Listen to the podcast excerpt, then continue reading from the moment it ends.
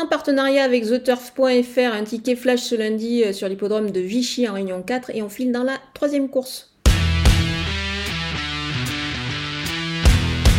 Le terrain qui s'est très fortement euh, assoupli euh, sur l'hippodrome de Vichy devrait évidemment bénéficier et profiter au numéro 1 Shielding. C'est un super nageur. Il, est dans sa Pardon, il est dans sa catégorie et je pense qu'il va jouer les premiers rôles ici. Je vais aussi garder le numéro 10, Pedro the First, qui, qui sera bien mieux sur ce tracé de Vichy que sur celui dernièrement à Vitel, où il n'a pas démérité. Donc on va garder ces deux éléments pour un 2 sur 4.